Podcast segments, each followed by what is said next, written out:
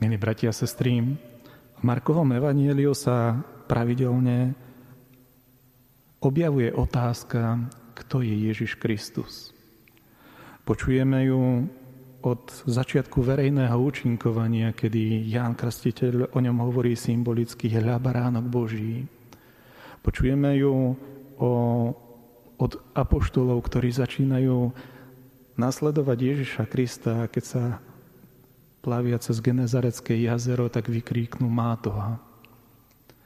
Počujeme ju aj v dnešnom evaníliu, keď sa Herodes pýta a uvažuje nad tým, kto môže byť tento Ježiš Kristus, ako ho porozumieť, ako sa k nemu správať.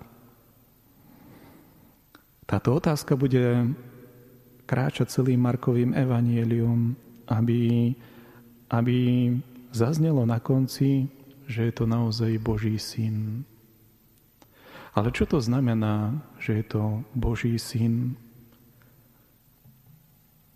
V Markovom evanieliu čítame práve to, že odpoveď na túto otázku má niekoľko rovín.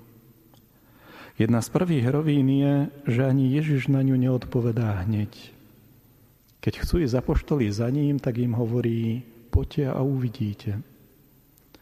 Mať osobnú skúsenosť s Kristom, to je odrazový mostík, na ktorom sa dá stavať. V dnešnom evanieliu nepočujeme, že by mal Herodes takúto túžbu ísť za Ježišom Kristom a vedieť sa s ním porozprávať. Je paradoxné, ako sa odpoveď na to, kým sú mnohí ľudia okolo nás, buduje postupne. Ale tá postupnosť môže mať rôznu dynamiku. Od tých, ktorým sme my alebo druhí ľudia od prvého momentu sympatickí alebo nesympatickí.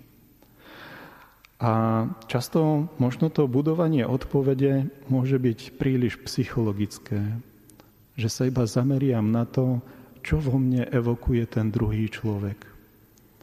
Čo vo mne vyvoláva ten druhý človek v takej miere, že si budujem odpoveď, asi to bude toto. Prílišná psychologizácia nevedie k tomu, aby sme za druhým človekom zašli aby sme si ho vypočuli, aby sme s ním porozprávali a zistili, čo zhruba myslí, o čo mu ide, čo je naozaj to jeho poslanie, ktorým Boh vedie jeho kroky. Ale psychologický aspekt je veľmi dôležitý, pretože pomáha vnútorne spracovávať mnohé podnety, ktoré ktoré druhí ľudia svojimi slovami, svojimi skutkami o sebe vyjadrujú. Pretože bez tohto vnútorného uvedomenia aj to tajomstvo Krista by bolo neúplné. Avšak to, čo mu pozývajú evanielia v Markovom evanieliu zvlášť, je prekonanie akejsi vzdialenosti. Keď apoštoli videli Ježiša zďaleka na Genezareckom mori, vykríkli, že je to Mátoha. Keď Herodes videl Ježiša Krista zďaleka, tak to bol pre neho duch Jána Krstiteľa, ktorý sa na novo zjavil a ktorý Herodesa obviňoval z jeho nespravodlivej vraždy. Tí, ktorí Krista videli zblízka, tak to vnímali úplne inak. Tí, ktorí kráčali s Kristom, tí, ktorí ho počúvali, tí, ktorí s ním zažili mnohé uzdravenia, rozmnoženia chleba, ale aj mnohé jeho kázne, tak ten ich život sa pomaličky stal podobným Kristovi. Žitie s Kristom znamená, že sa človek mení a podobá sa Kristovi.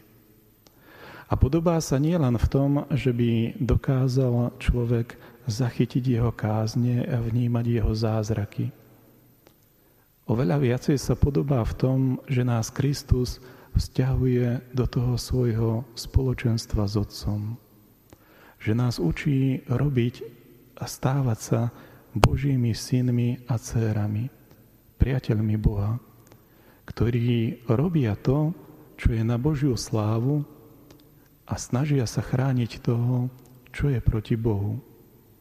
Snažia sa chrániť toho, čo by mohlo aj v srdciach týchto ľudí umenšiť tento Boží obraz.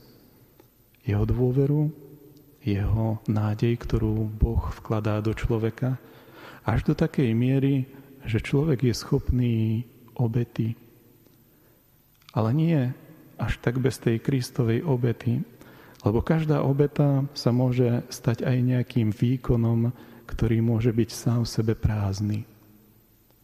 Ale ak sa necháme naplniť tou Kristovou obetou, ktorú slávime v Eucharistii a ktorú a nás aj Boh, ktorou nás posilňuje, tak budeme aj v tom našom živote schopní stretnúť sa s Kristom, spoznať, kým skutočne je a vďaka jeho spoločenstvu aj my budeme schopní prinášať obety, ktoré nebudú o výkone, ale budú o premenení.